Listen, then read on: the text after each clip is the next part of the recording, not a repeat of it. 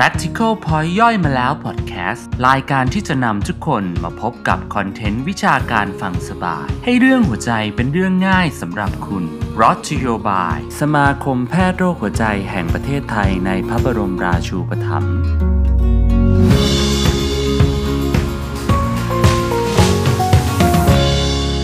สวัสดีครับ พบกับผมนายแพทย์ธีรพัฒน์ยิ่งทนเจริญนะครับ และนี่คือ practical point ย่อยมาแล้ว podcast นะครับ รายการที่จะทำให้เรื่องหัวใจเป็นเรื่องง่ายสำหรับคุณนะครับ ก็วันนี้เรามาถึง EP 3 นะครับ ซึ่งก็จะเป็นเราก็ยังอยู่กับไทย ACS Guideline นะครับ ต่อจาก episode ที่แล้วนะครับ ซึ่งอาจารย์วสินเนี่ยกรุณามาเล่าให้เราฟังถึงความสำคัญของ guideline นี้เรียบร้อยแล้วนะครับ episode นี้นะครับเราก็จะอยู่กับอาจารย์ชัยศิรินะครับวรประกรณ์นะครับ เดี๋ยวรบกวนอาจารย์ชัยศิริแนะนำตัวนิดหนึ่งนะครับ ได้ครับ สวัสดีอาจารย์นะครับ แล้วก็สวัสดีท่านผู้ฟังทุกท่านนะครับ ผมนายแพทย์ชัยศิรินะครับ วันนี้ก็รู้สึกเป็นเกียรติอย่างมากที่ได้รับโอกาสมาเป็น guest ในวันนี้นะครับ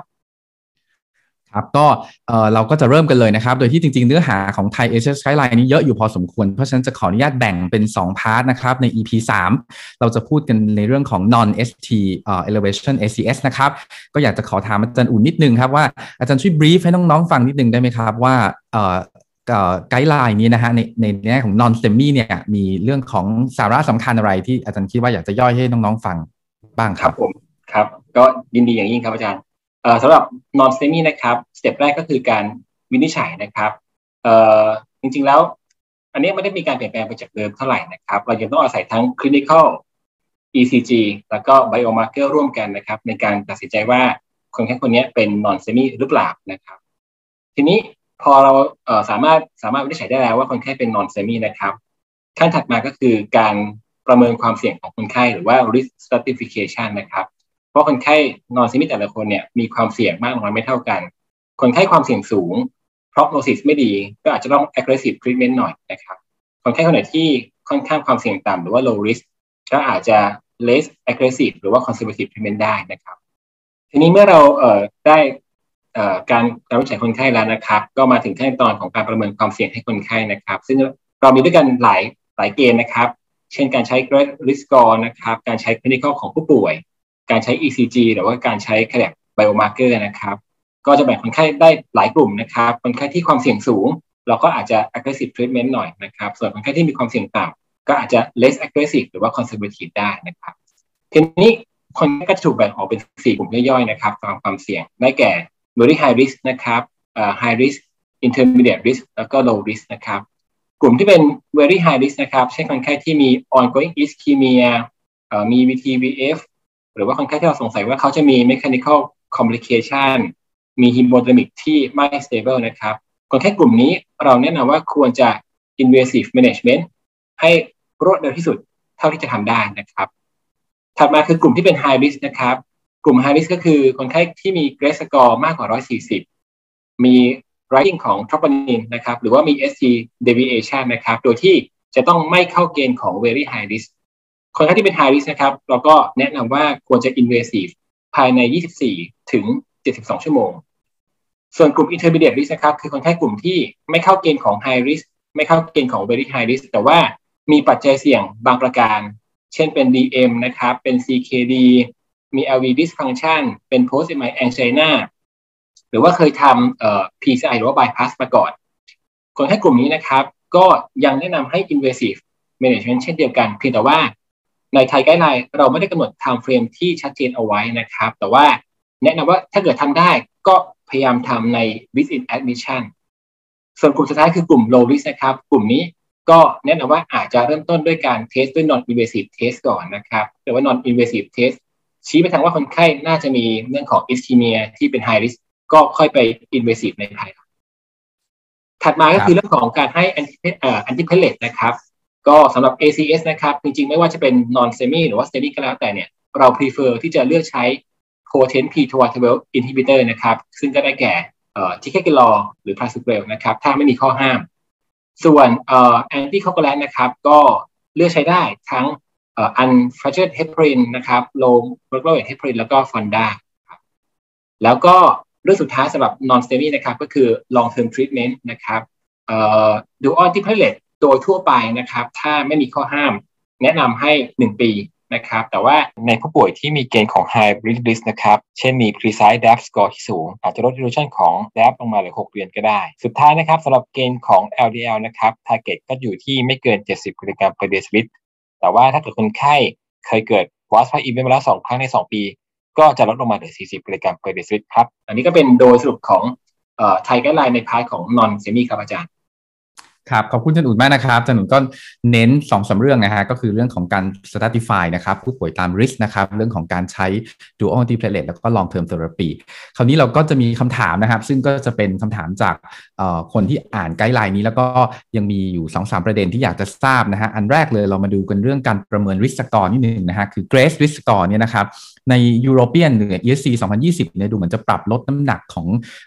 สกอร์ตัวนี้ลงนะฮะแต่ว่าในไทย guideline เราเป็น class one ใช่ไหมครับอาจารย์ อาจารย์มีความเห็นยังไงเกี่ยวกับสกอร์นี้ว่าเออมันมันใช้ได้จริงไหมหรือว่าอาจารย์คิดว่าข้อผิดพลาดหรือว่าอะไรที่เราพบบ่อยกับ Grace Risk Score บ้างไหมครับ ครับผมเอ่อเรียนอาจารย์ว่าอย่างนี้ครับไทย guideline ของเราเนี่ยเนื่องจากว่าตอนที่เริ่มทำ guideline ฉบับนี้นะครับตอนนั้น ESC ไกด์ไลน์ยังไม่ได้ออกฉบับใหม่ ดังนั้นเนื้อหาของเราเลยอาจจะมีความคล้ายกับ ESC ก็ได้ฉบับเก่านะครับ ทีนี้ความเห็นเกี่ยวกับ Grace Score นะครับ ที่เอ่อ ESC ก็ได้ฉบับใหม่เขา ดาว recommendation ลงมาจาก class 1 หรือว่า 2A เพราะว่าเขาไปอ้างอิงจากการศึกษาหนึ่งในออสเตรเลียนะครับ ชื่อว่า Age Risk Registry ซึ่งในการศึกษาเนี่ยเขารวบรวมคนไข้ที่เป็น non semi นะครับเขาก็แบ่งคนไข้เป็นสองกลุ่ม กลุ่มที่หนึ่งคือ management โดย based on Grace Score กับอีกกลุ่มหนึ่งไม่ได้ based on Grace Score ปรากฏว่าคนไข้ outcome ไม่ต่างกันนะครับเขาก็เลยบอกว่าเอ๊ะจริง ๆ แล้วถึงเราจะใช้หรือไม่ใช้ Grace Score เนี่ย management แล้วเอาคำดูจะไม่ต่างกันแฮะ ดังนั้นก็เลยเลย downgrade ตัว Grace Score ลงมา แต่ว่าเขาก็ยังแนะนำให้เราใช้ factor อื่นนะครับในการประเมินความเสี่ยง เช่นใช้ troponin ใช้ BNP นะครับความเห็นโดยส่วนตัวของผม ผมคิดว่าจริง ๆ แล้วเนี่ยใช้อันไหนก็ได้ แต่แต่ขอให้ใช้ขอให้เรามี objective finding ว่า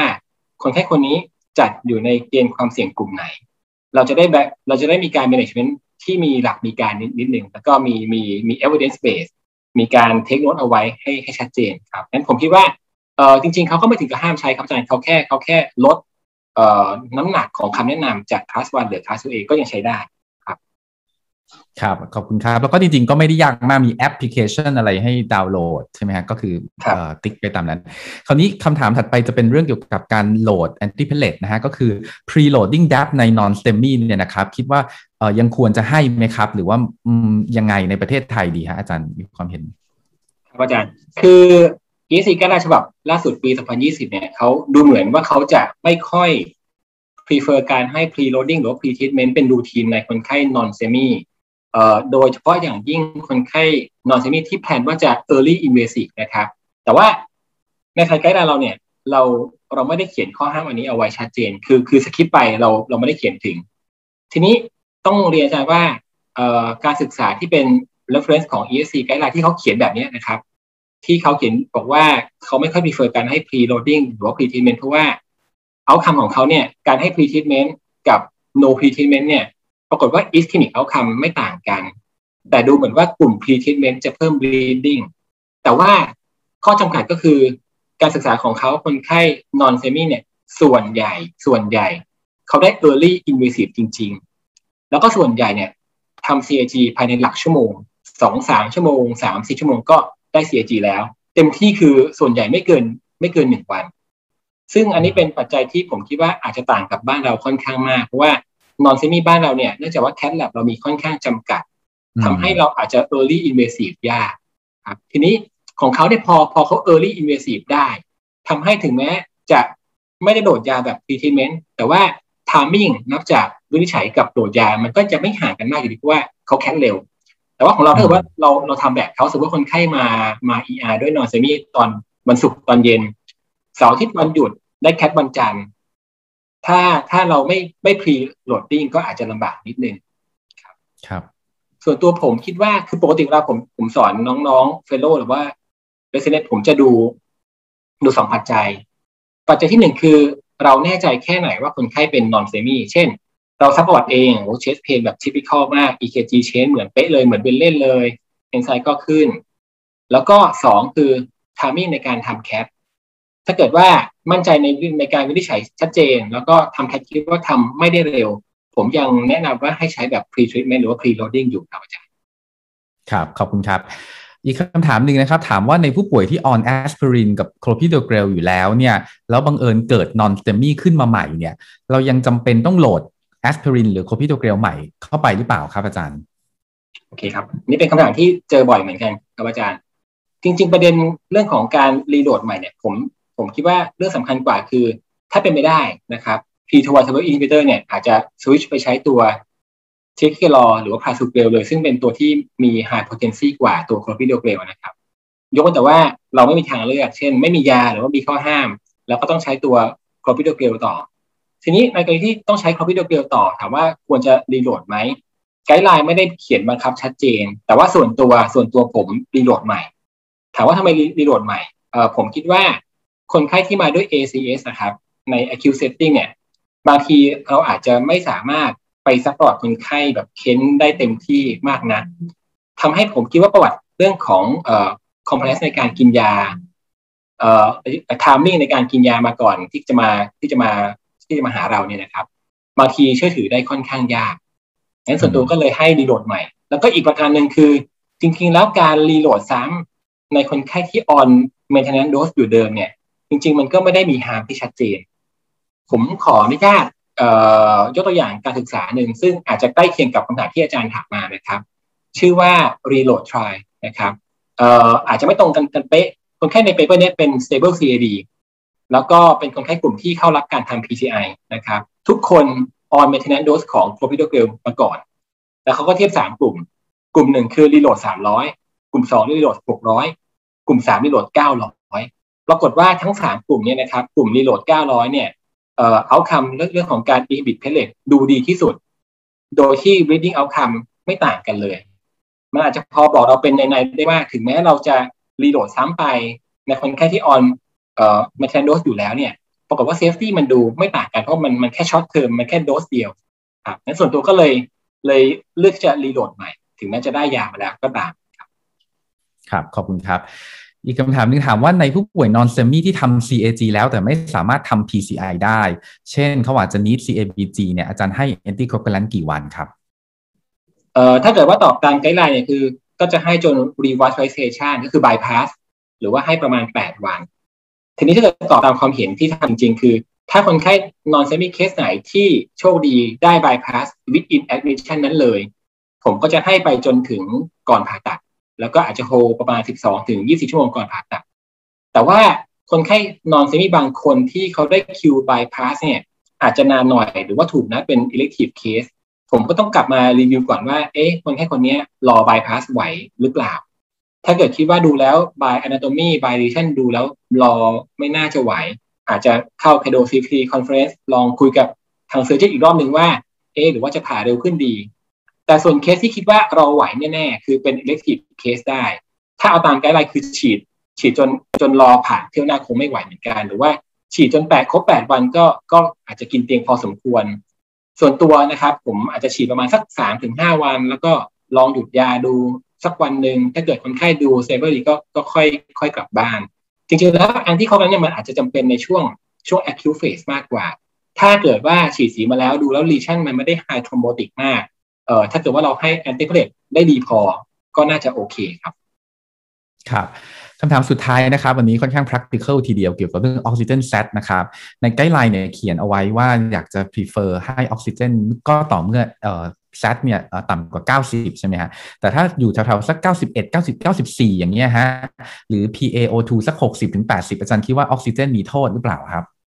ครับอาจารย์ตอนนี้เป็น gray zone มากเลยครับ เอ่ออย่างที่อาจารย์บอกไปคือ guideline เนี่ยกำหนดไปที่ตัวเลข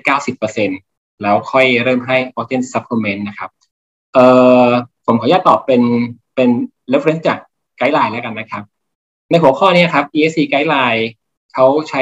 reference จาก3 paper นะครับ paper แรกเนี่ยเป็นเป็นเอ่อ small RCT อันหนึ่งเขาเปรียบเทียบคนไข้ตั้งต้นด้วย acute MI ทุกคนทุกคนต้องมี oxygen saturation เกิน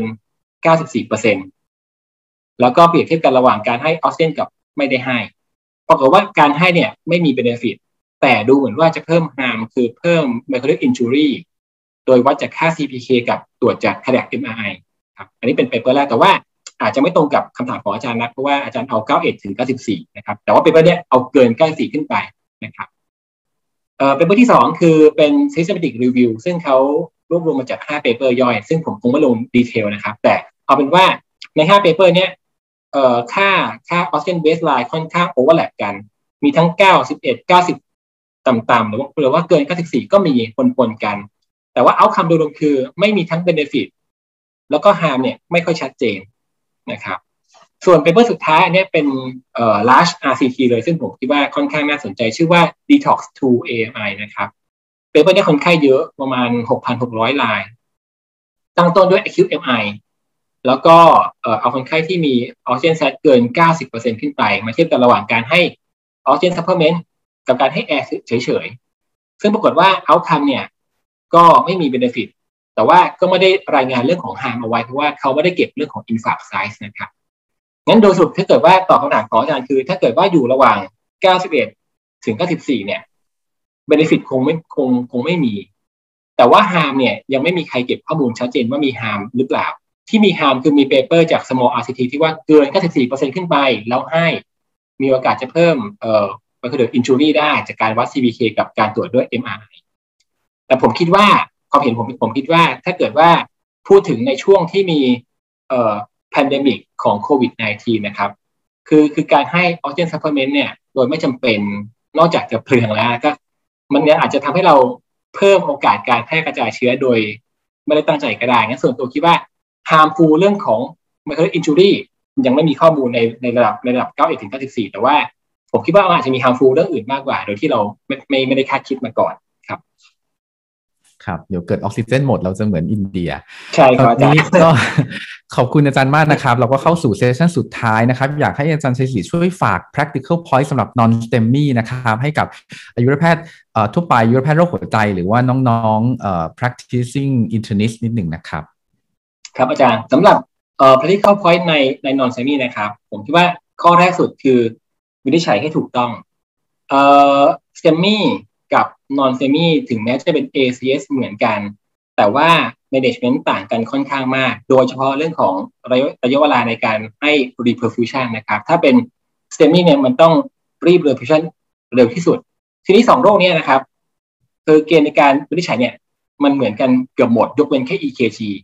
ดังนั้นถ้าเกิดว่าเราอ่าน EKG ผิด อ่านจาก STEMI เป็น non STEMI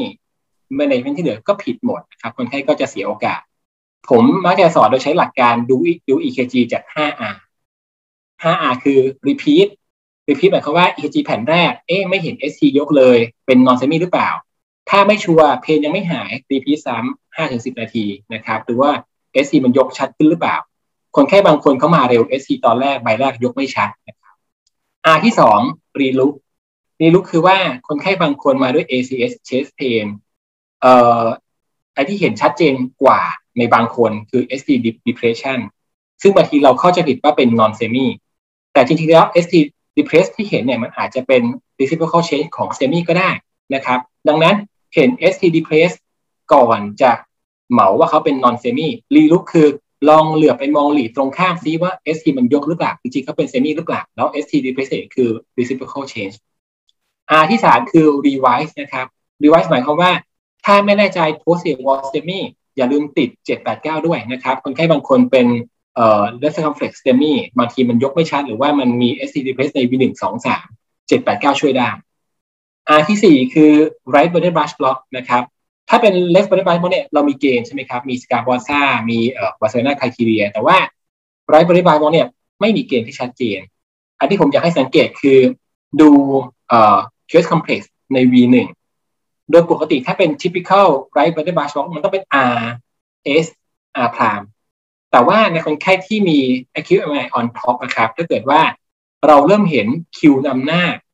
หรือว่าเริ่ม loss R wave ตัวแรกของ right body bar shock ใน V1 keep in mind ว่าอาจจะเป็น semi ของ anterior wall R สุดท้ายคือ revascularization ในกรณีที่ EKG อ่านยากมาก ไม่แน่ใจดูไม่ชัด แต่ว่าเขามี ongoing chest pain ก็ต้องยกประโยชน์ให้เขานะครับ คือไปรีวัสซะอันนี้เป็นข้อแรก ถัดมาคือเอ่อนอนเซมิเนี่ยเป็นเป็นโรคที่ดิ้นได้ ดิ้นได้หมายความว่าเอ่อ initial diagnosis เขียนว่าเป็น non semi แต่สุดท้ายแล้ว ไม่ใช่ คือตอน final เนี่ยไม่ใช่เจอบ่อยๆ เช่นคนไข้มาด้วยเซปซิสแล้วมีคนไปเจาะท็อปนินแล้วขึ้น ก็ถูกหมอว่าเป็น non semi กลุ่มนี้เราอาจจะ over diagnosis แล้วก็ over treatment บ่อยๆนะครับดังนั้นคือเราต้องอาศัย clinical ร่วมด้วยเสมอ ไม่ใช่ว่าท็อปนินขึ้นแล้ว เราหมอว่าเขาเป็น non semi เลยนะครับแล้วก็เรื่องที่สามนะครับ หลายคนเข้าใจว่า